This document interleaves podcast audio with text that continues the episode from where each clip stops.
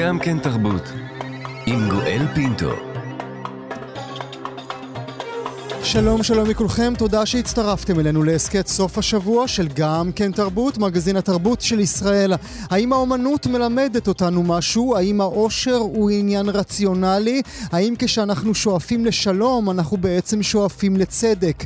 אלה השאלות שהונחו בסוף השבוע בפני למעלה מחצי מיליון תלמידות ותלמידים שנבחנו בבחינת הבגרות בפילוסופיה בצרפת. נדבר על חשיבות לימודי הפילוסופיה דווקא אצל נערות ונערים. אחרים, וננסה גם אנחנו בעצמנו, יחד איתכם, לתת תשובות לשאלות הפילוסופיות האלה.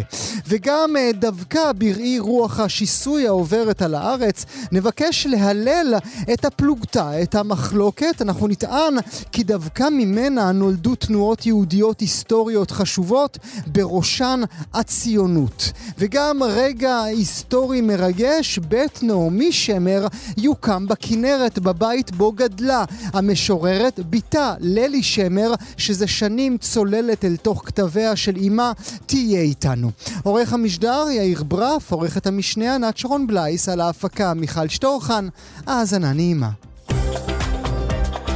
גם כן תרבות.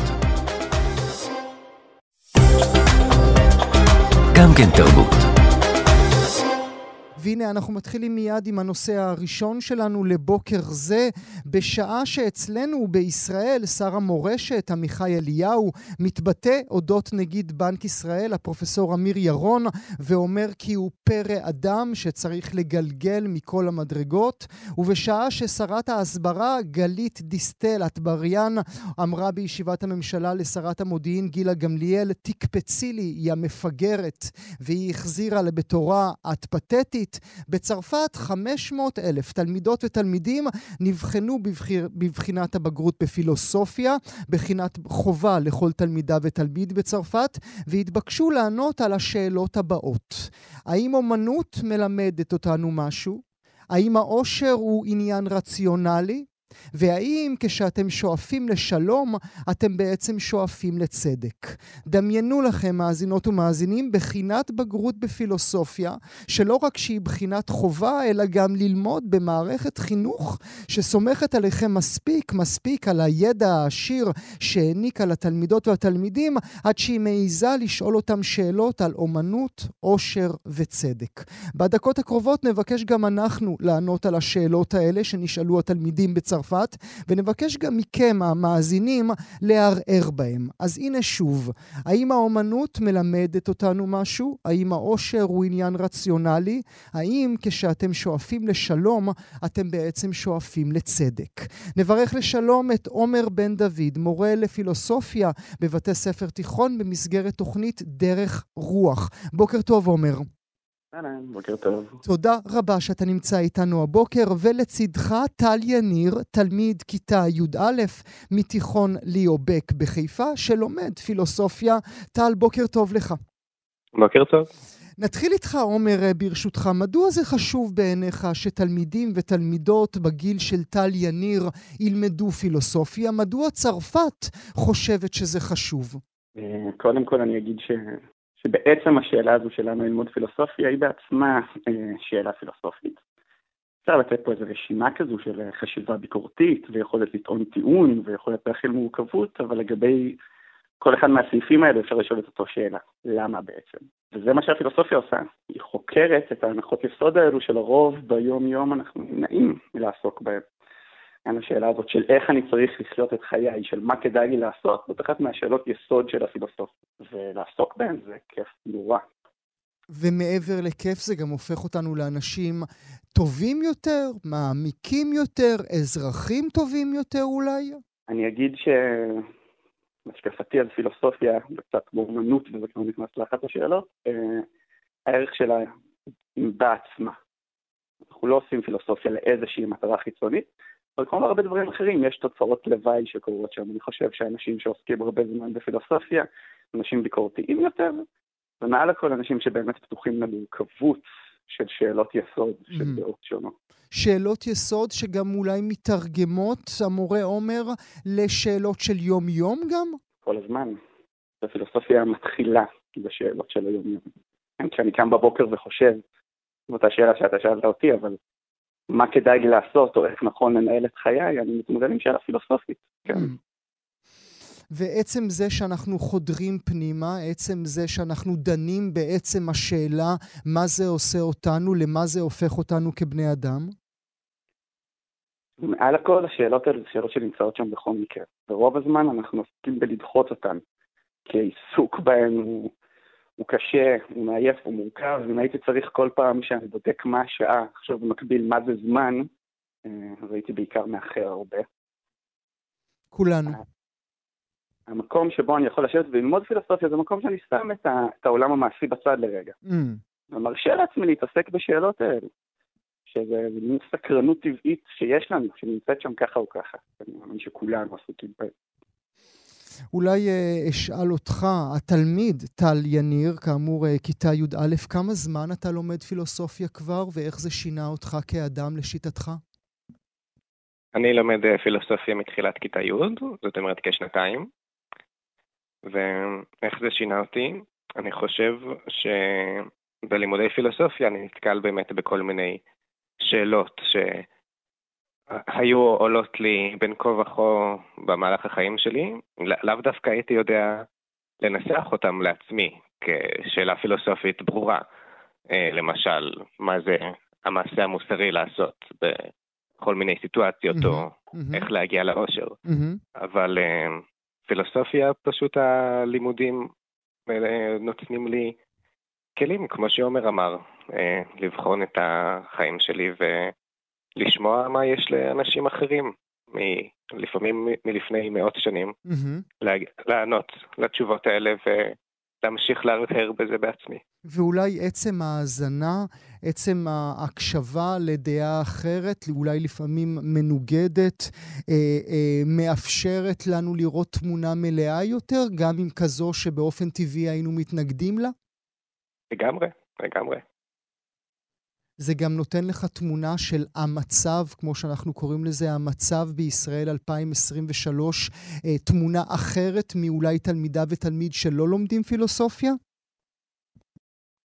אה, יכול להיות, אה, ואני חושב שהרבה פעמים כשאני מדבר עם חברים שלי שלא לומדים פילוסופיה ואני מספר להם על מה שאנחנו לומדים בשיעור, אז הם מאוד מתלהבים מזה ואומרים, וואו, איך, אף פעם לא חשבנו על זה בצורה הזאת, mm. כי זה פשוט, הם לא, לא הגיעו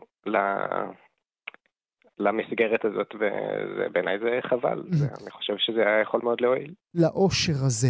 אז דב, ספר לי אולי בקצרה על השיעור האחרון שלמדת מבלי שאעמיד אותך בפינה, משהו שבאמת פקח לך את העיניים. Uh, שיעור אחרון, למדנו על האקסיסטנציאליסטים, נכון אומר? זה הדבר האחרון שדיברנו עליו. ממש ככה. שלמדת מהם מה? אמ, אז האקסיסטנציאליסטים בעצם מדברים על הרעיון הזה שנקרא אבסורד, שתמיד בן אדם הוא מחפש את המשמעות בעולם, ובעצם האבסורד נובע מזה שאין לו את היכולת למצוא את המשמעות. Hmm. אה, ונגיד, אה, ומה עושים עם האבסורד הזה? אז אלבר קאמי, שהוא אחד מהאקסיסטנציאליסטים החשובים, אה, מציע כל מיני אפשרויות, אבל בשיעור האחרון דווקא דיברנו על תומאס נייגל, שמתייחס אליו ואומר שאולי דווקא זה לא נורא שאנחנו חיים בתוך עולם אבסורדי. Mm.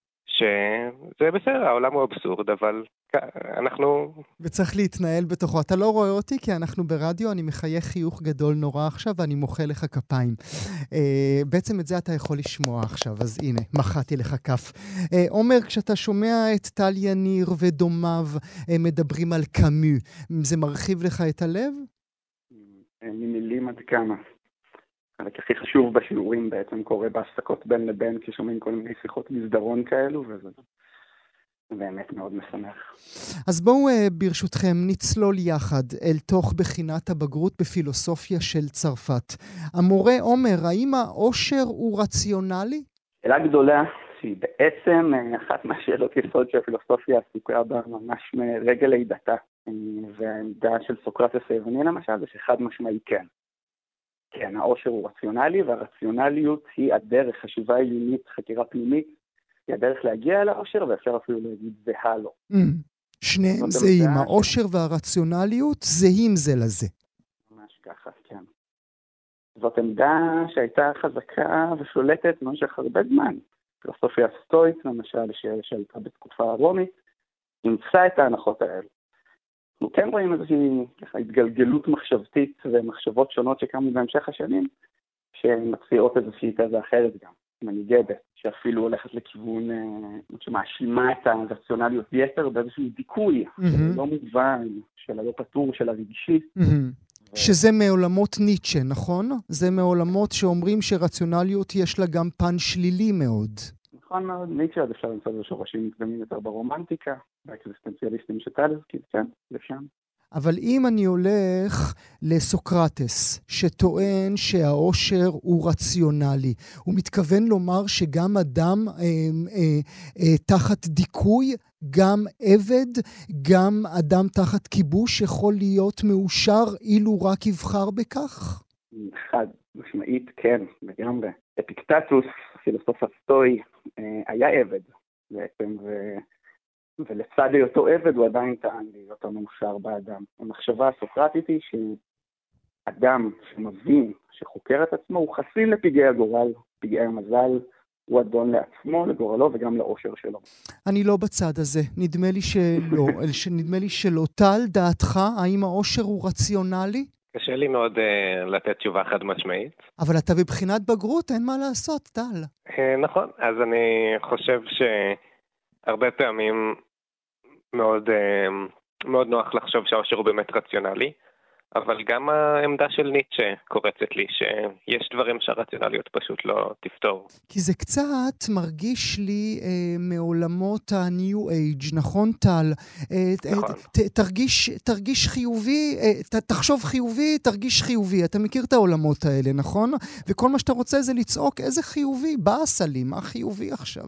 מצד אחד כן, אבל מצד שני, הרבה פעמים באמת בעזרת אה, התבוננות עצמית אנחנו כן יכולים לשפר מאוד את המצב שלנו. לא יודע אם אדם שחי את כל חייו כעבד באמת יכול אה, לחיות חיים מאושרים, אבל, אבל אולי במידה מסוימת, אולי זה שילוב בין השניים. אולי אפשר לראות אה, טיפות של אור מתוך אה, החושך. אה, טל, האם כשאנחנו רוצים שלום, זה אומר שאנחנו רוצים צדק? שאלה נוספת שנשאלה בבחינת הבגרות. חשבתי על זה קצת, ואני חושב ששלום וצדק יכולים גם להתקיים בנפרד. אולי שלום אנחנו, כשאנחנו רוצים שלום אנחנו רוצים שקט נגיד. אה, mm, שיעזבו אותנו בשקט. אנחנו לא רוצים את המיגים שלכם ואת הפצצות שלכם. אבל בכל אופן, אה, צדק ושלום אה, חברה טובה בעולם טוב, הם צריכים להתקיים ביחד. צדק ללא שלום או שלום ללא צדק. זה עדיין לא מספיק, אנחנו צריכים את שניהם. המורה עומר, האם כאשר אנחנו מדברים על צדק, אנחנו צריכים קודם אולי להגדיר את עקרונות הצדק הפרטיים שלנו? כן, אני חושב שבאמת בשביל לענות על השאלה הזו, צריכים להבין מהם עקרונות הצדק שלנו. זה משתנה, ואני חושב שבהרבה מאוד תפיסות, ברוב התפיסות בעצם, אנחנו לא נמצא זהות בין שני המושגים האלו. בעצם אם אני לא בעמדה פציפיסטית, עמדה שטוענת שמלחמה באשר היא דבר לא מוצדק, mm-hmm. אז אה, סביר להניח שבמצבים מסוימים שלום לא דווקא תהיה האפשרות mm-hmm. העדיפה בעיניי. שדווקא המלחמה היא הדבר הצודק. במקרים מסוימים ובשם עקרונות מסוימים של צדק, חושב שאם אנחנו נבחן את רוב המלחמות מסביבנו, אנחנו לרוב נמצא לפחות איזה כותרת, גם לא כנה מאוד. מבקשת להצדיק אותה. אנחנו. יכולים לחשוב ככה, דוגמה בולטת ההיסטורית של אה, צ'מברליין, ש... שלא הוציא את אה, בריטניה למלחמה גם, כש... גם כשהוא נדרש לעשות זאת בשם הצדק, וככה הוא גם נזכר לאורך ההיסטוריה. נכון? אנחנו ממש רואים קונפליקט לפעמים בין הערכים. זאת אומרת שיכולים להיות שני אנשים, שני שכנים, שני אחים באותו בית, שניהם חולקים את הרצון לשלום, אבל שניהם אה, אה, יהיו חלוקים בנוגע לשאלה מה צודק. נשמע לי שאלה לא תיאורטית בכלל, אלא שאלה שמקיפה אותנו. כן, כן, לגמרי. וכאן... מפילוסופיה למחוזות... אה, כן, למחוזות היום-יום והרחובות ששוטפים אה, את כולנו. והנה, אנחנו כאמור, אה, כמובן בתוכנית תרבות, אז הגענו אל השאלה שהצרפתים, בה, שהצרפתים דנים בה לאורך הרבה מאוד שנים, ואולי עומדת בלב האומה הזאת, וזו השאלה, האם, האם, האם האומנות מלמדת אותנו משהו? עומר. אה, יחס מורכב יש בין אומנות לבין למידה. אני חושב שאחד הדברים המעניינים זה שאנחנו נוטים לשפוט אומנות לרעה כשהיא נראית לנו דידקטית מדי. Mm. אנחנו לא אוהבים שאומנות בצורה מאוד חשופה או בוטה מנסה ללמד אותה. ובכל זאת, אני מרגיש שיש איזשהו לימוד שהוא כמעט מסדר שני. שקורה שם. אה, אינטואיטיבי? אתה, גם כשאתה לא יודע שאתה לומד, אתה בעצם לומד מעצם הצפייה באומנות? גם כשאני לא יודע שאני לומד, וגם אם אני לא מתכוון ללמוד, כן. במידה אה, רבה האומנות והפילוסופיה עליה אנחנו מדברים עכשיו הן אה, דומות בהקשר הזה. אני חושב שהן מאוד דומות בהקשר הזה, שהן שני תחומים שבהם הערך של הפעילות הוא בעצמה, היא לא נעשית למטרה חיצונית. לצד הדבר הזה, אין שום ספק שאומנות מייצרת אה, דרכים שונות שבהם אני יכול גם לבטא את העולם הפנימי שלי וגם לבחון, להתבונן בעולם החיצוני. Mm-hmm. ממש פרספקטיבות שבלי אומנות אין לי. ובמובן הזה, כשאני ממש חושב על האדם שיש לו את הקשת הרחבה הזו של הפרספקטיבות, אני לא בטוח שהייתי אומר שהאדם הזה יודע יותר, אבל בכל זאת הוא מבין משהו בצורה שונה, mm. בצורה מורכבת. לא לחינם כנראה דיקטטורים אה, ביקשו אה, לאסור אה, צפייה של אומנות מסוג מסוים. טל, אותה שאלה עבורך, בעיניך, תלמיד י"א כאן בישראל, בחיפה, האם האומנות מלמדת משהו? האם היא לימדה אותך משהו? אז התשובה היא כן. בנוסף למימד החברתי ש... והביקורתי שיש לאומנות, אז ב...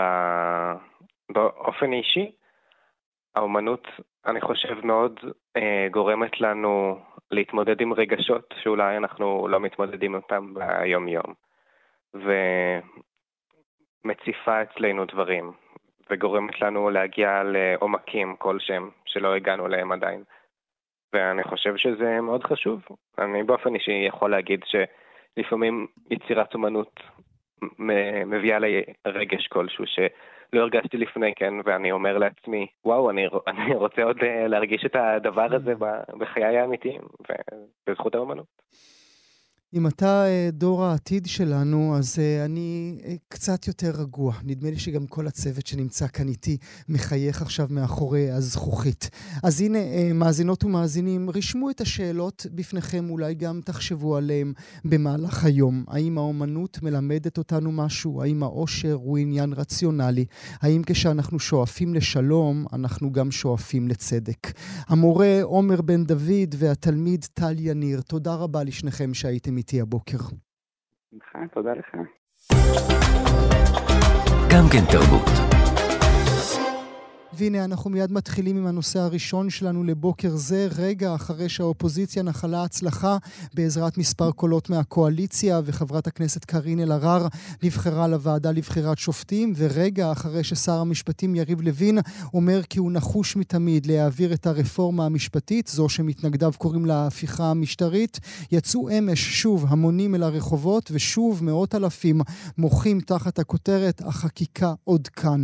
ננסה לצלול עכשיו אל ההיסטוריה של העם היהודי, ובניגוד לשיח אותו ניהלנו כאן בתוכנית בשבועות האחרונים, שיח ששם דגש על הכלה וחיבור, גם על אמפתיה, על כך שוחחנו בשבוע שעבר, נדבר כעת על חשיבותה של המחלוקת בהיסטוריה היהודית, מחלוקת שממנה נולד עם, ויכוחים אי נחת שנולדו והולידו תנועות עולמיות, ובתוכן גם הציונות. בספר חדש, תהיו חכמים, חשיבה תלמודית למאה ה-21, אחת, מלמד אותנו חוקר החז"ל ומבקר הספרות שמואל פאוסט ללמוד מהתלמוד ומהמדרש, כאילו חכמיהם חיים איתנו היום ומאירים בפנינו את הדרך. נברך לשלום את שמואל פאוסט, ראש התוכנית להוראת האגדה במכללת אפרתה, עורך מדור הספרים במוסף שבת בעיתון מקור ראשון, שנמצא איתנו הבוקר. בוקר טוב לך שמואל. בוקר טוב גואל. תודה רבה שאתה נמצא איתנו הבוקר, וברכות על הספר החכם שאח אה, רע אור, כאמור, תהיו חכמים. אז בואו נבקש יחד להיות חכמים. הם אהבו לריב? זה היה חלק מהקטע שלהם? אני לא יודע אם הם אה, אהבו לריב, הם בוודאי רבו, הם בוודאי uh, התווכחו, אבל אני חושב שהם uh, משאירים מורשת של שתי הפנים של, ה, של הריב שלהם. הם בצד אחד, אנחנו יכולים לראות את uh, אופן קיום הדיונים שלהם, דיונים ש, שמרובי מחלוקות ששואפים למחלוקות, שרואים מחלוקת כ... לא כאיזו אה, אה, סטייה מה, מהקו הראוי שצריך להחליק אותה או להעלים אותה. Mm-hmm. לא, אלא... לא לטאטא את זה מתחת לשטיח, זה הדבר לא, עצמו. לא, בדיוק, לא רק שלא לטאטא, אלא הם רואים את המחלוקת כמתנה. המחלוקת, אם אתה, אם אני מביא אותך לתוך הדיון שלי ואני שומע את דעתך הסותרת לחלוטין את דעתי, אז פתאום התודעה שלי משתנה, פתאום אני לומד דברים שלא ידעתי. Mm. אני צריך להקשיב לתפיסה אחרת, וזה הכל מתוך תפיסה שגם בדבריך יש אמת. ואנחנו ביחד נלבן את זה, גם אם אנחנו, אה, אנחנו נילחם על, ה, על הדעות שלנו. אבל אנחנו נהיה בתוך אווירה כזאת, בתוך אטמוספירה, שמאפשרת לכולנו אה, אה, להבין איך אני יכול להתערם מהדעה החולקת שלך. לא רק זה, אלא שגם מציינים את דברי אלה שדבריהם לא התקבלו. נכון. נותנים להם את אותו מקום. בדיוק. אחד הדברים שאני מביא בספר, בשונה מתרבות אה, ארגונית אולי שאנחנו אה, מכירים, או תרבות פוליטית או אחרת, יש הרבה פעמים ויכוחים ומחלוקות בכל מקום, בסוף מכריעים, יש איזו דעה שנשמעת, אף אחד לא זוכר את הדעה האחרת או הזוטרה שנשמעה בחדר, כשדעתו של הבוס או מישהו אה, התקבלה. Mm-hmm. התלמוד, המשנה, התלמוד, דואגים לתעד את הדעות הדחויות האלה, כל דעה, עוד פעם, מתוך אותה תפיסה שאלו ואלו דברי אלוהים חיים, שיש אמת גם בדעה הזאת. Mm-hmm. אז אמנם היא נדחתה מכל וכל כשהגענו לפסיקה, אבל היא נשארת שם, מקבלת את הכבוד הראוי לה, ומי יודע אם לא 300 או 700 שנים לאחר מכן, ואלה דברים שקרו. Mm-hmm. פתאום נבין שמי שצדק זה אלה כן, שטעו, כן, או להפך. נכון, או שנוצרה סיטואציה mm-hmm. שבה אין שום פתרון חוץ מהפתרון שהציעה הדעה הדחויה ההיא מלפני מאות שנים, והנה אני יכול, היא שם לשימושי, אני יכול לקחת אותה, להשתמש בה ולהתאים אותה למציאות שאיתה אני מתמודד היום. בכל זאת, אניח לפתחך, אם תרשה לי, בעת הקריאה בספר שלך במהלך סוף השבוע, הכל היה נכון, כל מה שאנחנו אומרים עכשיו הוא נכון, אבל הכל היה שכלתני מאוד. לא הספר כמובן, אלא התיאור של המחלוקות שהיו שם. כי כל אותם ספרים, כל חז"ל וכל התלמוד, לא מלמד אותנו על נפשו של האיש שנעלב, על נפשו של האיש שדרסו אותו. אפילו לא מספרים לנו באיזה חדר הם ישבו. הכל מאוד מאוד נקי ומגיע אל הפסיקה. שאלה, פסיקה, שאלה, פסיקה, אבל כולנו בני אדם. אני נעלב כשמישהו אומר לי שאני מטומטם. אז אני, אז אני, תרשה לי לחלוק עליך במסגרת הדיון שלנו על המחלוקת. חז"ל, ב, ב, הם, הם חושבים בסיפורים, הם מספרים לנו המון סיפורים, ובסיפורים האלה הם ממש נותנים את דעתם לאנשים שנעלבו. כלומר, כשהתחלנו את השיחה הזאת ודיברנו על שתי הפנים של, ה, של הריב, של המחלוקת, הם מציינים את הריב עד מוות. Mm-hmm.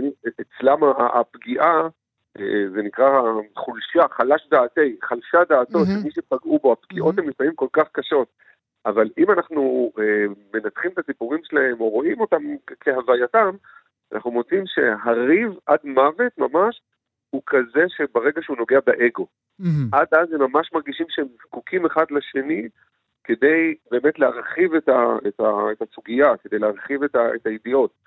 אבל ברגע שנכנס, ה, ברגע שנכנס האגו, שם לפעמים הריב הוא אה, אה, עד טוב ואנשים נפגעים ואנשים נעלבים, והסיפורים האלה באים כדי לטעמי ללמד אותנו mm-hmm. את הסכנה הזאת שטמונה כן.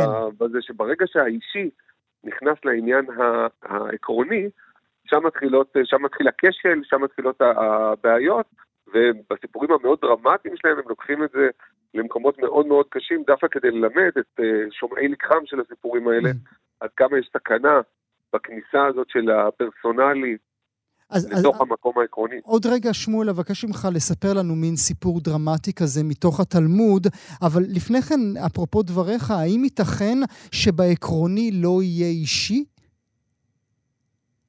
אני חושב שזה מה שהם מנסים להראות לנו, שבעקרוני תמיד נכנס אישי, כי אנחנו בני אדם, והם תפקידם להציב תמרור אזהרה ליד.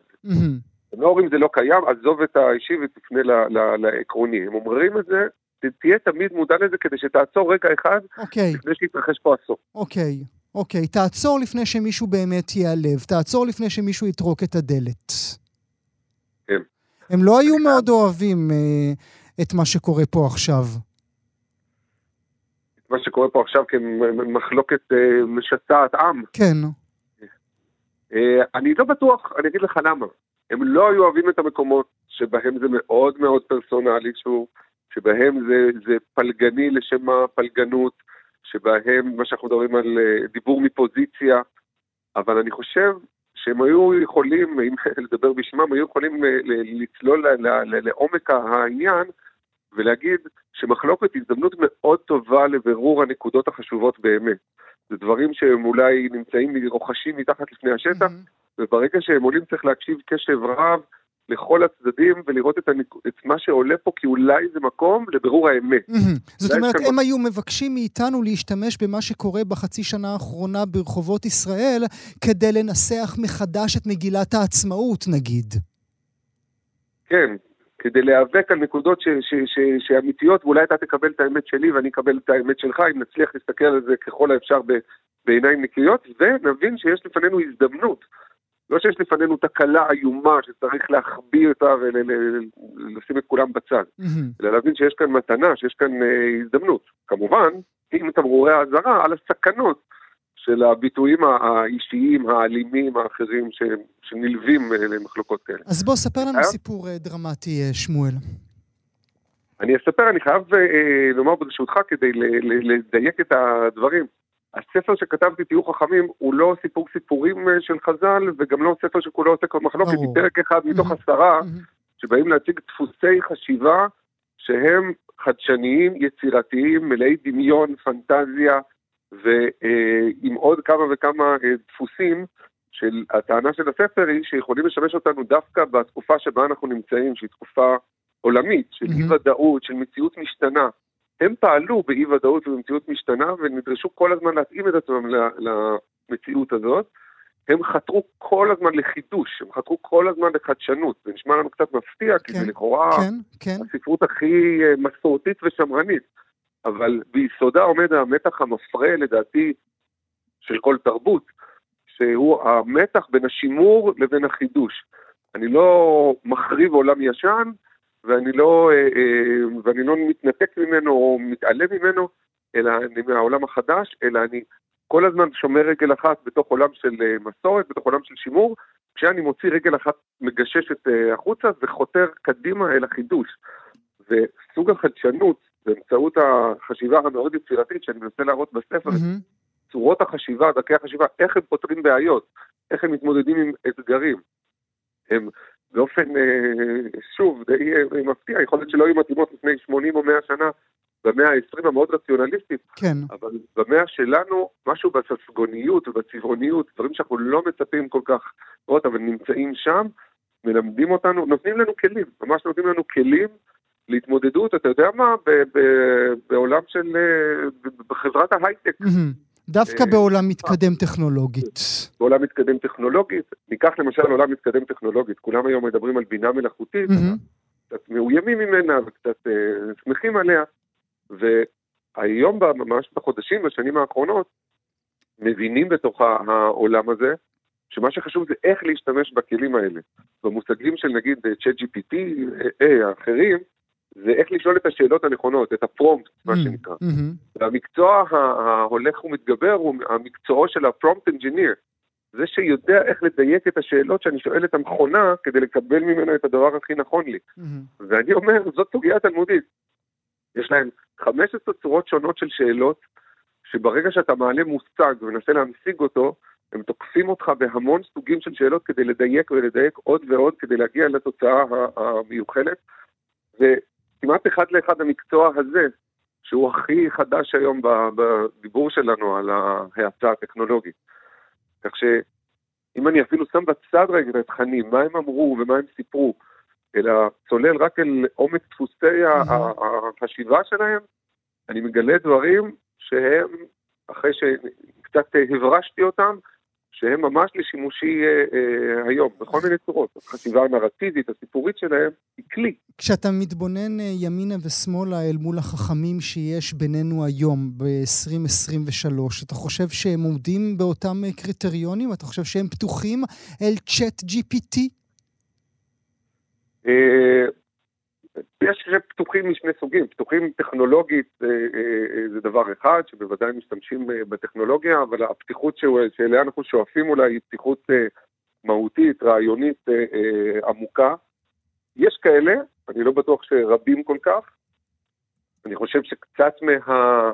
מהמתח הזה שדיברתי עליו, המתח המפרה בין השימור לחדשנות, הוא, הוא מאוד עדין וצריך להיות מאוד מדויק. ויכול להיות שמחשש נותנים לפעמים קצת יותר מדי לצד השימור, לצד mm-hmm, השמרנות, mm-hmm. אחרים יותר מדי לצד החידוש תוך החרבת עולם ישן. האיזונים האלה מופרים אה, אה, לא מעט, בגלל אה, הרבה מאוד נסיבות אה, היסטוריות, חברתיות, סוציולוגיות כאלה ואחרות, אה, אבל יש לאן לשאוף. כלומר, אם, אם, אם מבינים את, את, את אה, סודות האיזונים האלה, mm. ועומדים בליבה של יצירה, שעומדים בליבו של יצירה שנבחנת לא רק בזה שהיא אה, מתאימה להיום והיא מצליחה, אלא בזה שהיא גם משתמרת, יוצרת תרבות עמוקה שהיא לא תרבות אינסטנט, אלא כן. משהו עמוק שנמשך לאורך הרבה מאוד שנים. אולי אה, מילה לסיום אה, ברשותך, אחרי שנברת ואחרי שאתה יודע את הסוד, אילו היית יודע, אילו היית יכול לתת עצה למי מהצדדים מחר בבוקר, מה היית אומר שצריך לעשות? אה, חוזרים לעניין המחלוקת, תראה, אני לא הייתי, אה, אני לא רוצה להיות אה, נאיבי, אבל אם היה אפשר לתפוס את המתודה הזאת, שאומרת, קודם כל, חייבים לקבל את זה, שאני לא רק רוצה להרוויח רווחים צדדיים, רווחים פוליטיים מה, מהדיון, אלא אני מנסה לנצל הזדמנות לבירור האמת, צריך לעבור קודם כל את המשוכה הזאת. אחר כך אפשר ממש לקחת את דרכי ניהול דיון קדומות, שהן דרכי ניהול של מחלוקות קשות מאוד, ששמות בדיוק את, ה, את, ה, את הדברים האלה, אלה כנגד אה, אלה. אני אשמע את דעתך, אני אחלוק עליה עד uh, תום. אתה יודע מה? בוא ניקח את uh, בית הלל ובית שמאי. Mm-hmm. שעליהם, בסיפור של איזה שלוש וחצי שורות בתלמוד, הם מספרים על המחלוקות המאוד מאוד uh, uh, גדולות uh, uh, ביניהם, והתלמוד קובע שבסוף בסוף ההלכה היא כבית הלל, למרות שאלו ואלו דברי אלוהים חיים. Mm-hmm. אצל האלוהות, גם הדברים של אלה וגם הדברים של אלה, אפילו שהם סותרים לחלוטין, מתקיימים בהרמוניה. אצלנו בני אדם, זה, אנחנו פחות יכולים לראות את ההרמוניה הזאת. ולמה נפסקה ההלכה כבית הלל, אומר התלמוד? בגלל שהיו נוחים ועלובים והקדימו דברי בית שמאי לדבריהם. Mm. כלומר, בסוף הוא לוקח... הם פשוט היו אנשים כן, נחמדים יותר. Mm. אתה דיברת על הפגיעה, אז זה לא רק נחמדים יותר, mm-hmm. אלא זה עמוק יותר. הקדימו דברי בית שמאי לדבריהם. כלומר, באופן עמוק הם אמרו, רק רגע, יש לי מה לצעוק, ויש לי שלטים, ויש לי מגפון, ויש לי מה לומר, ויש לי מיקרופון, ויש לי במה, ויש לי אולם. יש לי הרבה מאוד מה לומר ולהגיד לך את דעתי, אבל לא, אני מקדים את דברי המתנגד לי לדעתי, כי כך אני יכול לומר את האמת שלי כשהיא פרוסה מול מה שאני עומד מול, מול המראה. תהיו חכמים, חשיבה תלמודית למאה ה-21, ספרו החדש של שמואל פאוסט. לעונג, תודה שהיית איתי הבוקר. תודה, תודה רבה, גואל. גם כן תרבות. והנה אנחנו עוברים מיד אל הנושא הבא שלנו, רגע לפני שנציין 93 אה, שנים להולדתה ושבוע לפני שאנחנו מציינים 19 שנים לפטירתה, נדבר אודות שני ציוני דרך משמחים שנוגעים בה. מן הצד האחד, אתר אינטרנט חדש שמאגד את יצירתה, מהצד השני הכרזה כי בכנרת, שם גדלה, יוקם מוזיאון על שמה. הכירו, בית נעמי שמר. נברך לשלום את בתה של נעמי שמר, ללי שמר. בוקר טוב לך. שלום וברכה. תודה רבה שאת נמצאת איתנו הבוקר. לפני הכל, 19 אה, שנים בשבוע הבא, הכאב, הגעגוע, הזיכרון, משהו פוחת עם השנים? אה, לא פוחת, משתנה. אנחנו במשפחה מאוד מתגעגעים, היא מאוד חסרה לנו ביומיום. אני מתגעגעת אליה מאוד, אני גם עסוקה בה, היא, היא איתי כל הזמן. היא חסרה לנו, חסרה יומיום, חסרה פטפוט היומיומי, חסרה שפה, חסרה הבנת המציאות. אה, הסאטירה היומיומית שהיינו עושים על החיים, גם Mm. על עצמנו, זה חסר לנו. זה ברמת ה... אה, להושיט את היד אל מכשיר הטלפון ולהרים טלפון לאימא, כזה בלי לחשוב? זה היה ככה. זה היה ככה, היה לנו קשר יומיומי, גם גרנו יחסית קרוב. אני עכשיו גרה בדירה שהיא גרה בה, Mm. בבית הוריי, מה שנקרא. אה, כן, הקשר היה יומיומי, והיומיום הכי חסר לי, אה, כי הקשר שלנו היה מאוד מאוד מאוד קרוב, כי שנים רבות היינו בעצם משפחה של שתיים. מהמם. לא חד-הורית, חס וחלילה, אבא שלי גדעון שמר היה אבא לגמרי, ואחר כך היה גם מרדכי הורוביץ, אבא של מהמם. אריאל, מהמם. כך שהיו לי שלושה הורים, אבל זה לא חד-הורי, וזה משפחה של שתיים, מהמם. עם קרבה מאוד גדולה עד גיל 12, זה נשאר גם אחר כך, וקרבה גדולה עושה גם, אה, אתה יודע, פועלת לכל מיני כיוונים. כמובן, כמובן. אז היו כל מיני, אבל הקרבה הייתה מאוד גדולה, וקרבת הרוח, קרבת הנפש, אנחנו, מכל ההבדלים הגדולים בינינו, של טמפרמנט והשקפת עולם ופוליטיקה ועוד, הקרבה הגדולה באמת הייתה סביב השפה, סביב הכתיבה, סביב המילים. וזה חסר, חסר, חסר מאוד. את אומרת מאוד. שאת אה, עסוקה בה, ואכן אנחנו נדבר אודות הדברים שאת עסוקה בהם. לא רצית לברוח? הצל הזה לא גדול עלייך? אז זהו, אז אנחנו, שאלה שאנחנו את עצמנו שואלים הרבה מאוד, גם אני וגם אחי, אה, ואנחנו מצטטים את דודתי רותיק, שהייתה מאוד מאוד קרובה לאימא, אולי הנפש הקרובה ביותר, גם אנחנו היינו קרובים, אבל שם הייתה קרבה גדולה מאוד, גם חברות אמיצה. כששאלו את רותיק איך היה לגדול בצילה של נערה, ילדה, אישה כזאת, אז היא אמרה, אני לא גדלתי בצילה, אני גדלתי לאורה. Hmm, אז, אז זה כל ההבדל. האמת, Mm. כן, מבחינת רוטיק זה בוודאי נכון. אנחנו באמת גדלנו בצל גדול, וכל אחד הגיב אחרת. גם היו לנו ילדויות שונות, לי ולאריאל. אני ברחתי מכל מה שקשור לבמה, כי הנטיות הגנטיות היו, וברחתי מזה. לא ברחתי אה, ממנה. Hmm, ואחרי שהיא נפטרה, אף אחד מאיתנו, כולל היא, לא תיאר לעצמו שתהיה פה עבודה שזה יהיה ג'וב. hmm. אף אחד מאיתנו לא תיאר לעצמו. למרות שזה נשמע הגיוני עם כל מה שהיא הותירה אחריה. נכון, אבל אנחנו לא שיערנו, את, לא תיארנו לעצמנו איך זה יהיה בלעדיה, זאת אומרת עם זכרה. שהיא לא כאן לנהל את זה, שהיא לא כאן להגיב לזה, שהיא איננה, ופתאום גם אנשים אחרים מבינים אחרת את המקום שלה, את היצירה שלה, ויש איזה מין גאות כזאת, Mhm. כן, היוצרת הכי מושמעת ב-2022, מי, כן, היה מאמין? כן. היא כבר כל היא כך הייתה הרבה זמן לא מאמינה, פה. ללי? לא, אני לא חושבת שהיא האמינה שזה יהיה המצב, כי בשנים האחרונות היא נחה מפעילות, היא כתבה מעט מאוד, מהמם. הופיעה מעט מאוד, לא רק בגלל המצב הבריאותי, והיא השלימה עם זה ושמחה בזה. היא אהבה גם uh, לבלות ולהתבטל. Hmm, אז בין השאר ההומור שחסר לנו, היא הייתה אישה מאוד מאוד חרוצה ופעילה, אבל היא אמרה, אני גם אוהבת להתבטל, והיא אמרה, אני, אני המצאתי את הבטלה האינטנסיבית. נכון. אז, אה, אז זה אומר הכל. גם נכון. את ה... כן, גם את ההומור שחסר. אנחנו עוד רגע אה, ניכנס אל תוך באמת שני ציוני דרך שמאוד משמחים אותנו כאן אה, בתוכנית, אותם מניתי בתחילת הדברים שלי, אבל עוד לפני כן הזכרת את ההבדל באמונות הפוליטיות שלכם. את יכולה לדמיין מה אימא הייתה אומרת לאור אה, 2023 בישראליות, לאור ההפגנות הרבות? כן, זה שאלות שנשאלות עכשיו הרבה מאוד, ואני אומרת נח... בנחרצות, שאי אפשר לנחש מה היא הייתה אומרת, ואסור לנו לנחש מה היא הייתה אומרת, כי אה, לשם כך המציא לנו אלתרמן הגדול את הביטוי פתאומית לעד. Mm, אנחנו אף פעם לא ידענו מה היא תגיד, לא בעניינים אישיים שהתייעצנו איתה, הייתה מפתיעה תמיד, וגם בעניינים האלה. כי, והדוגמה הכי טובה זה באמת סביב אה, יצחק רבין. מהמם. שכל הפעילות שלו בשנותיו האחרונות, המפנה שגם הוא חווה, כן, מבחינה פוליטית, והסכמי אוסלו וכולי. אימא התנגדה להם, היא התנגדה לעקירת יישובים, היא לא האמינה בשום שלום ובשום דבר, ופה ביני ובינה היו מלחמות מאוד גדולות, mm-hmm. גם עם מרדכי. היו פה באמת אה, ויכוחים, שהמילה ויכוח היא קטנה על יד מה שקרה פה. Mm-hmm. אבל ברגע שקרה הרצח, שהוא נרצח, היא פתאום הסתכלה עליו בצורה אחרת לגמרי.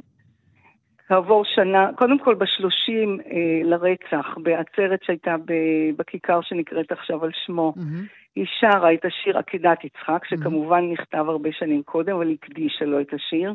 כעבור שנה היא, מ, ביוזמתה, כתבה הספד נפלא אה, לרבין, ותרגמה את, אה, את השיר הורב חובר, קפטן או קפטן, והלחינה אותו, כי פתאום, כמו שמי שהכיר אותה הבין שזה לא לגמרי פתאומי, היא פתאום ראתה את כל מהלך חייו, כמו שהיא כתבה בהספד, שכל שנותיו היו שירות, ש, שכל כולו התמסר כל פעם למשימה הבאה, כולל השלום. ואת זה היא פתאום ראתה אחרת. אז היא הייתה פתאומית, אז אולי גם ו... את 2023 הייתה רואה אחרת. אנחנו לא יודעים, ולכן כל אחד רוצה ככה לייחס כן, אותה כן, לעצמו. כן, לגנוב אותה לעצמו. מאוד קל לי mm. להגיד, היא בטח לא הייתה מסכימה, היא הייתה הולכת להפגין. לא, אני לא אומרת, mm-hmm. וגם הצד השני צריך אה, להתייחס לזה בצניעות ראויה, mm-hmm. לדעתי. מה הכי הפתיע אותך? הזכרתי את העובדה שאתם עכשיו מקימים אה, אתר, הוא כבר קם, כן? אתר אינטרנט חדש שמאגד את יצירתה. כמי שחופרת בין כל הדפים בשנים האחרונות, מה הכי הפתיע אותך שמצאת? הכי ריגש אותי והפתיע אותי בעוצמתו, ויש לזה אה, ייצוג באתר, שבאמת, כמו שאמרת, מייצג את יצירתה, אבל בטח לא את כל כן. יצירתה. כן. מי שרוצה יותר לחפור, מה שאתה אומר, צריך להשתמש בקישור שעשינו לספרייה הלאומית, ששם הכל מונגש ו- והרבה יותר עשיר. אנחנו נתנו ייצוג קטן. מה שאותי ריגש במיוחד, ואני מודה שלא זכרתי את כל הפן הזה, וכמובן, כמו שאמרתי קודם, נוגע בדיוק ב, בליבה של הקשר ביני ובינה, של הקשר של השפה, שגם אה, זה המקצוע שלי מזה הרבה שנים, עסקתי בעריכה ובכתיבה. Mm-hmm. והיינו גם הרבה מדברות על, על, על שפה ועל טקסטים. זה, מה שריגש אותי מאוד ולא זכרתי וגיליתי מחדש זה הכתיבה הלא שירית שלה. Mm-hmm. ופתאום היא הייתה הבנתי... סופרת. היא הייתה סופרת. מבלי שידענו זה... שהיא הייתה סופרת. לא, לא זכרו את זה. אני, אני שכל כך עם כל הקרבה לא זכרתי. ומה שגיליתי מחדש, ואני מודה שחלק מזה גם קראתי, אה, חלק לראשונה, תכף אני אסביר לך גם למה, כי חלק היה מאוד פוליטי והיה לי מאוד קשה לקרוא. Mm. היה לה מדור בעיתון דבר, למשל.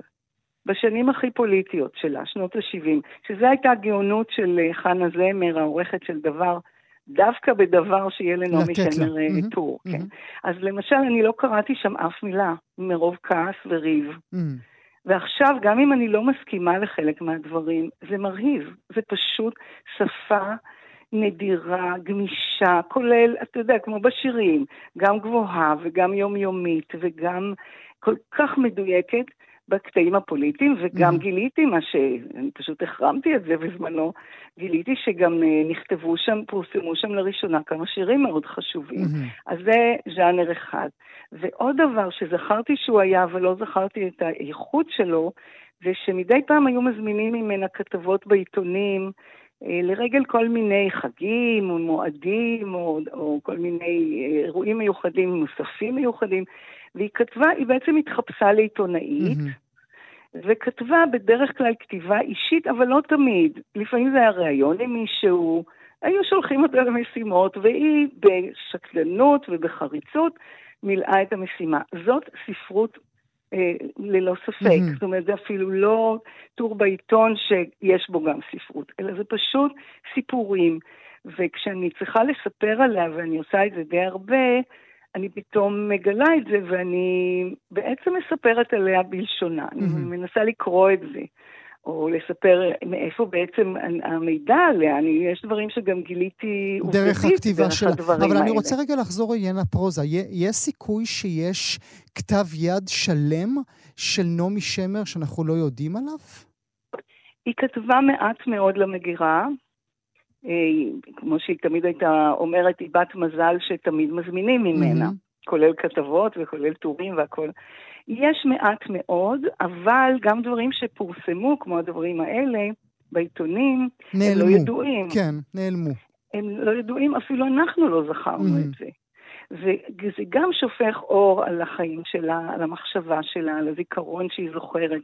יש uh, כתבה יפהפייה על זיכרון ילדות, אחד או שניים, וגם uh, מלמד עליה המון. והכתיבה היא פשוט, זה, זה מרגש, כמובן הדמעות, אנחנו משפחה של בכיינים, כך שהדמעות זה לא, לא מי יודע משהו נדיר, כן, היינו בוכים, אנחנו עד היום בוכים, זה לא משנה אם זה בנות, בנים, כולם בוכים. אז זה שאני דומעת מהדברים האלה זה לא מרגש פה אף אחד, אבל אה, זה באמת איכות נדירה. ולהוסיף לכל ההגדרות שמנסים להגדיר אותה ולא תמיד מצליחים, כי באמת mm-hmm. לא הייתה ניתנת להגדרה. משוררת, מלחינה, פזמונאית, היא קראה לעצמה מזמוראית, ואני מוסיפה סופרת. סופרת. אולי אה, נגיד אה, מילה על אותו בית, בית כן, נעמי שמר, שיוקם בכנרת. זה שימח אותנו עד מאוד. מעטים מאוד, מאוד מאוד האומנים שזוכים לבית על שמם, בוודאי נשים יוצרות. איך זה נכון. קרה? איך זה קרה? זה קרה אה, הרבה מאוד ביוזמת אחי אריאל הורוביץ. שהוא גם יוצר וגם... היה אצלנו בשבוע שעבר בעקבות הספר כן, כן, והמופע שלו. כן, כן, בדיוק. אחי היוצר והאהוב. אה, הבית הזה, שנקרא הבית הדרומי בכנרת, הוא אחד משלושת הבתים הראשונים בקיבוץ, שנבנו מחוץ לחוות כנרת. הקיבוץ mm-hmm. בעצם נוסד בחווה, ואחר כך עברו אל הגבעה, ואימא גדלה בו בשנותיה הראשונות. בשנים הראשונות, היא נולדה ב-1930. בשנותיה הראשונות עוד לא הייתה לינה משותפת בקיבוץ. Mm-hmm. אז המשפחה הייתה משפחה מאוד מאוד אה, אה, מלוכדת, מאוד מאוד אה, מחוברת, בחדר קטן.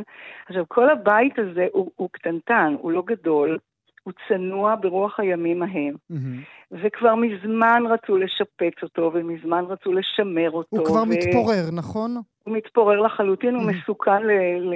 אסור להיכנס אליו, ממש מבנה מסוכן. אריאל אחי, שהוא יודע לרוץ ריצות ארוכות, והוא יודע גם לחבר את הרוח והמעשה, יש לו את הכישרון הזה, הוא כבר הוכיח אותו. אה, אמר, אני לוקח את זה על עצמי, ובעמל רב מאוד מאוד הוא הצליח לחבר כמה גורמים ביחד, כולל משרד המורשת, mm-hmm. לקבל מימון ראשוני שכמובן לא יספיק, אלא צריך לגייס עוד תרומות. אבל תרומות מתגייסות רק כשיש כבר אה, כן, תמיד מימון ראשוני, בסיס. זה לא הולך כן. אחרת, כן, אף אחד לא רוצה לתרום. אבל. ממש בקרוב מתחילים את העבודות להקמת בית נעמי שמר. כן, יש כבר פרוגרמה, ויש כבר uh, פרטים, והיופי שבזה יהיה ב... Uh, מסכמים את זה באמירה, השירים שלה, הסיפור שלנו. Mm-hmm. זה אומר לא רק על נעמי שמר, אלא איך היא מייצגת את הסיפור שלנו.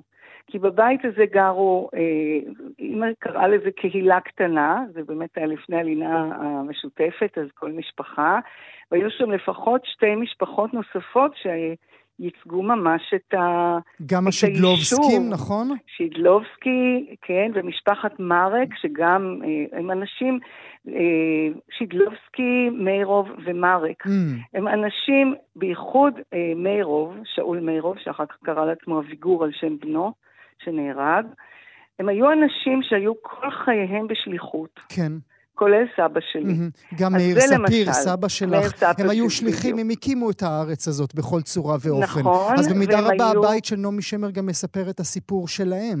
בדיוק, שלהם, שלנו, ואיך באמת, תמיד אומרים שהיא כתבה את הפסקול שלנו, mm-hmm. אז זה בעצם הולך לאורך התקופות, באמצעים מאוד מאוד מודרניים בתוך הבית הישן והמתפורר, אבל הוא כבר לא יתפורר, כבר הוא ישוקם. לצערי אנחנו צריכים uh, לשים uh, נקודה, uh, נאמר שוב, מאזינות ומאזינים, גם אתר אינטרנט חדש שמאגד מעט מהיצירה של נעמי שמר, וגם לעתיד לבוא, כך בעזרת השם נגיד, בית, בית נעמי שמר.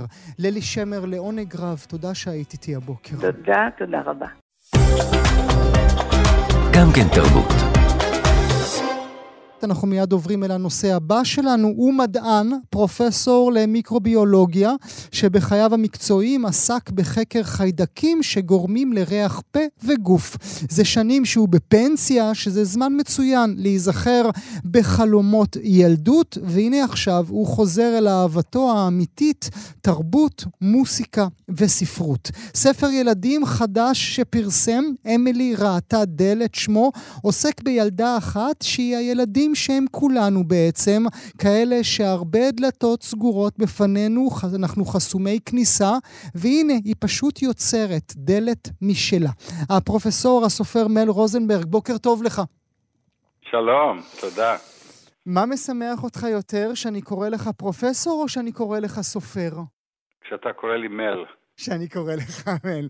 ובכל זאת, זה רגע מרגש עבורך, אני מניח. כן, אה, חלום אה, מטורף של אה, למעלה מחמישים שנה, שהתגשם זה עתה. אני רק אגיד שספר ילדים אה, זה שיתוף פעולה קודם עם המאיירת הנפלאה, אורית מגיה שולב, אה, הוצאת תלמי, אני מאושר עד הגג, יותר מהגג. מתי בעצם חלמת להיות סופר ובמיוחד לכתוב לילדים? זה קרה כשהייתי בן 23, אה, שמרתי בקריית שמונה ופגשתי איזה ילד. שאל אותי, מה אתה עושה? אמרתי, אני מגדל חיידקים, הוא לא יודע מה זה חיידק. אמרתי, אני אחזור לאוניברסיטת תל אביב ואני אכתוב לך ספר ילדים. הספר נכתב והוא יצא לאור באוניברסיטת תל אביב לפני 25 שנים בערך, אבל אמ, אף פעם לא הייתה לי אה, אפשרות להוציא ספר בהוצאה אה, אמיתית. בהוצאה לאור שמשלמת לסופרים ולא ההפך. אתה, אתה בקשר, או אי פעם מצאת שוב את אותו ילד שהוא הכניס בך את החיידק? אה, אף פעם, אף פעם. הילד הזה, אגב, הוא בן 50 בערך היום. כן. אני לא, לא יודע אם אני אמצא אותו. מעניין אם הוא שומע אותנו אה, ברגעים אלה, וחוש... וחושב על הפרופסור ההוא שהפך לפרופסור אה, חשוב. מה היה בעצם מסלול חייך? הייתה שאלה אם ללכת אל המדע או אל התרבות? כן, אה, תמיד נמשכתי למוזיקה ולספרות. אה, אבל אה, אתה יודע, יותר קל להיות מדען. תסביר. אוקיי, okay, במדע יש מסלול, אתה עושה תואר ראשון, תואר שני, תואר שלישי, מתקדם. יש מסלול מאוד ברור ויש מדדים שמודדים אותך, כמה אנשים מצטטים את המאמרים שלך, יש מסלול להתקדם. אה, באומנות, אה, זה הרבה, זה אפמרלי לחלוטין. אה, מי, מי אומר שאתה סופר? מי אומר שאתה מוזיקאי? והאמת היא שבתואר השני כתבתי שירים, ועשיתי אודישן אצל מתי כספי שלא צלח, ו, וניסיתי וניסיתי למכור את, ה, את הספרים, את ספרי הילדים שלי, את, ה, את הכתיבה. וזה היה, היה בוסר. בשנות ה-20 לחיי. והלכתי למסלול אה, מדעי mm-hmm. שהיה זמין ונוח ולא זו הייתה ברירת מחדל, המדע? או, לך תדע. אני mm-hmm. אהבתי מדע במשך 30 שנה. Mm-hmm. אה, אני לא מצר על הקריירה המדעית שלי באוניברסיטת תל אביב, אה, נהפוך הוא, אבל כשהייתי בן 50 זה התחיל לקרטע, אומרים בעברית, נכון? כן. מה חושבים או מה חשבו במהלך עשרות השנים הקולגות? הם ידעו שאתה חוטא בתרבות? אמ, אני הסתרתי את זה מהם. Mm. פעם אה, הופעתי באיזה מופע ג'אז, והגיע איזה פרופסור, ואמרתי לו, אל תגיד לאף אחד, והוא אמר לי, מל, don't quit your night job. וואו. הפוך ממה שחשבנו. בדיוק. אל תעזוב את עבודת הלילה כי הוא ראה בך משהו. אבל, אבל לפני כן תסביר לי למה לא רצית שהם ידעו. אמ, כי האוניברסיטה היא מקום אה, קשה. אמ, אנחנו חושבים שמדענים ואנשי רוח הם אנשים מאוד אה, עם אה, ליברליים ועם אופקים רחבים, אבל בתכלס, כשזה בא לאקדמיה זה לא תמיד ככה. התחושה הזו שהנה הדברים מצליחים לקרות לך סוף סוף בתחום שחלמת עליו כל כך הרבה שנים, נכון. זה גורם לאיזשהו תסכול על העבר שבוזבז או למין חיים חדשים שהנה אתה שוב נער צעיר? לא, נהפוך הוא. אה, אני מלמד קורס אה, במוזיקה פופולרית, קורס אקדמי, mm-hmm. מוזיקה של שנות ה-60 באוניברסיטת תל אביב.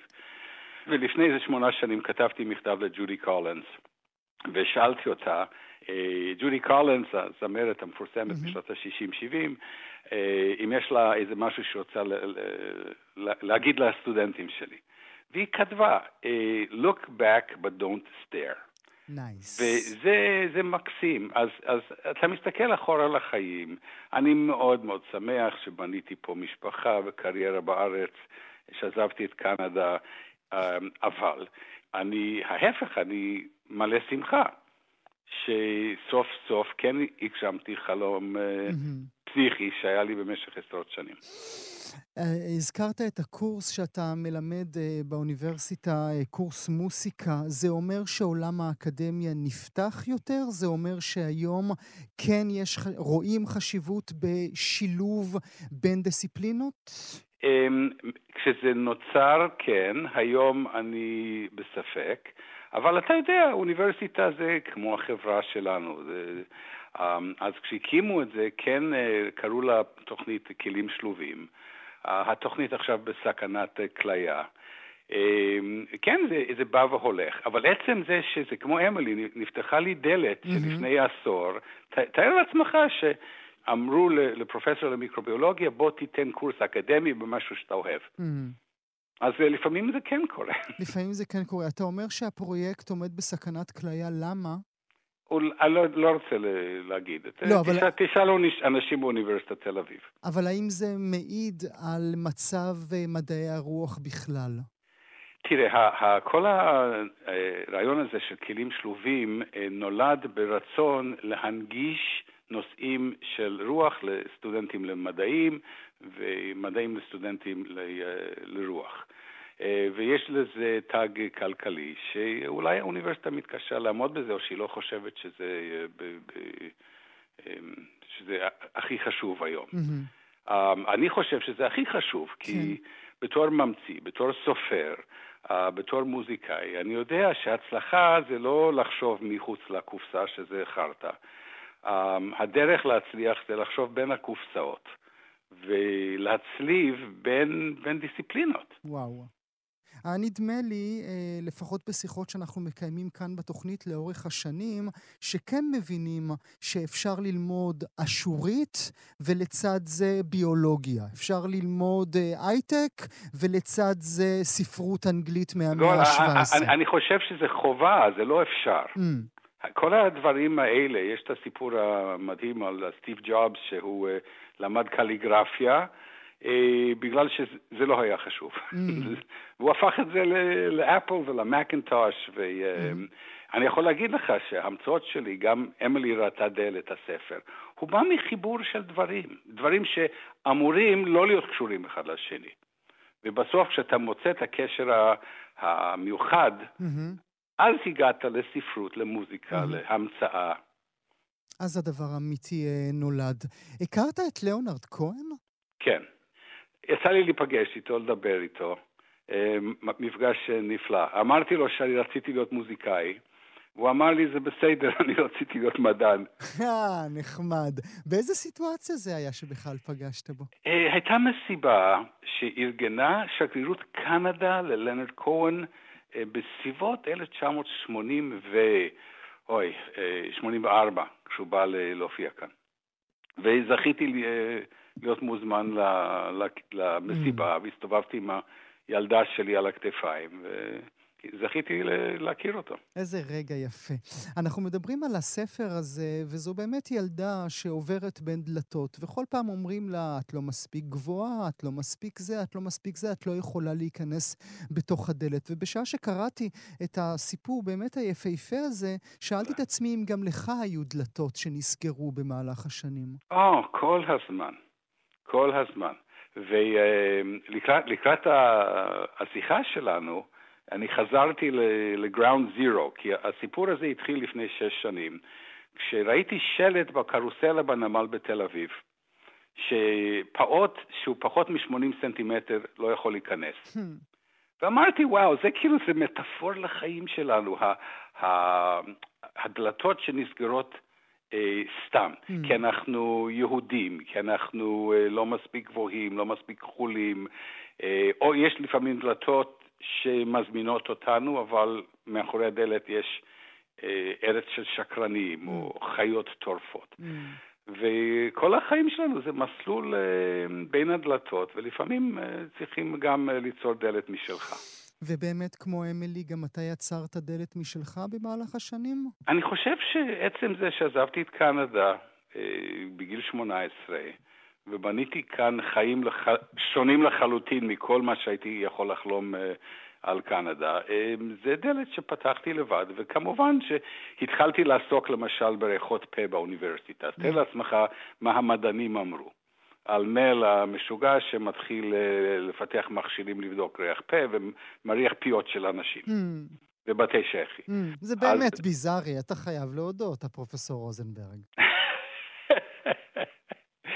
אמ, כן, אה, ביזארי, אבל חשוב. תראה, עשיתי קריירה בינלאומית, המצאתי שטיפת פה שנמכר ברחבי העולם, הביאה לאוניברסיטה מיליוני דולר.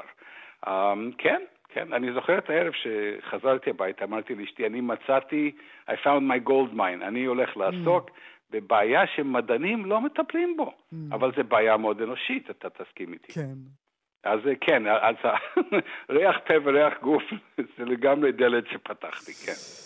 אה, הזכרנו את המדע והזכרנו את הספרות, דילגנו מעט על המוסיקה, כי אה, יכול להיות שאתה בכלל יותר מוסיקאי מכל דבר אחר. אה, בואו נשמע אותך רגע בקטע ג'אז נפלא.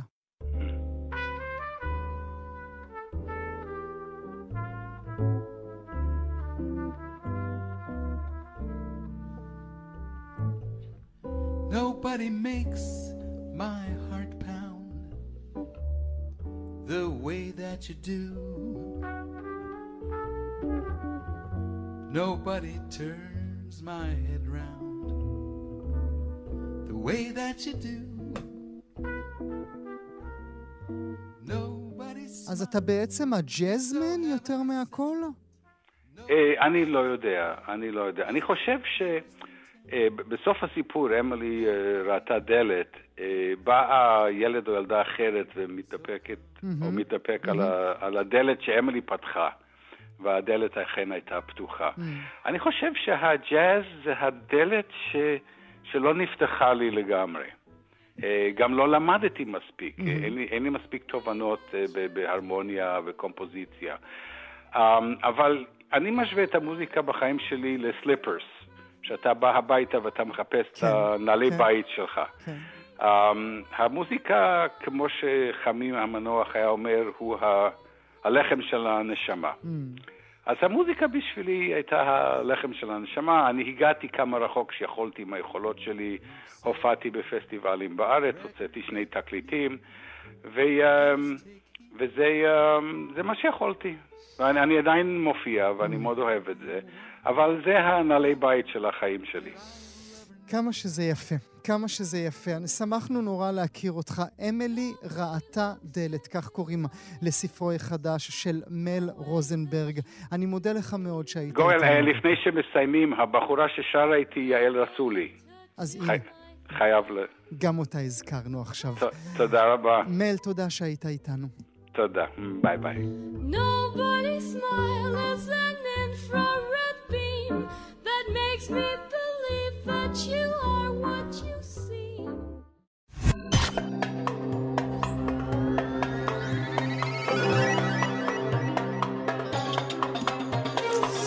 זהו, הגענו לסיומו של הסכת נוסף לסוף השבוע של גם כן תרבות מבית כאן תרבות. עורך המשדר יאיר ברף, עורכת המשנה ענת שרון בלייס, על ההפקה מיכל שטורחן.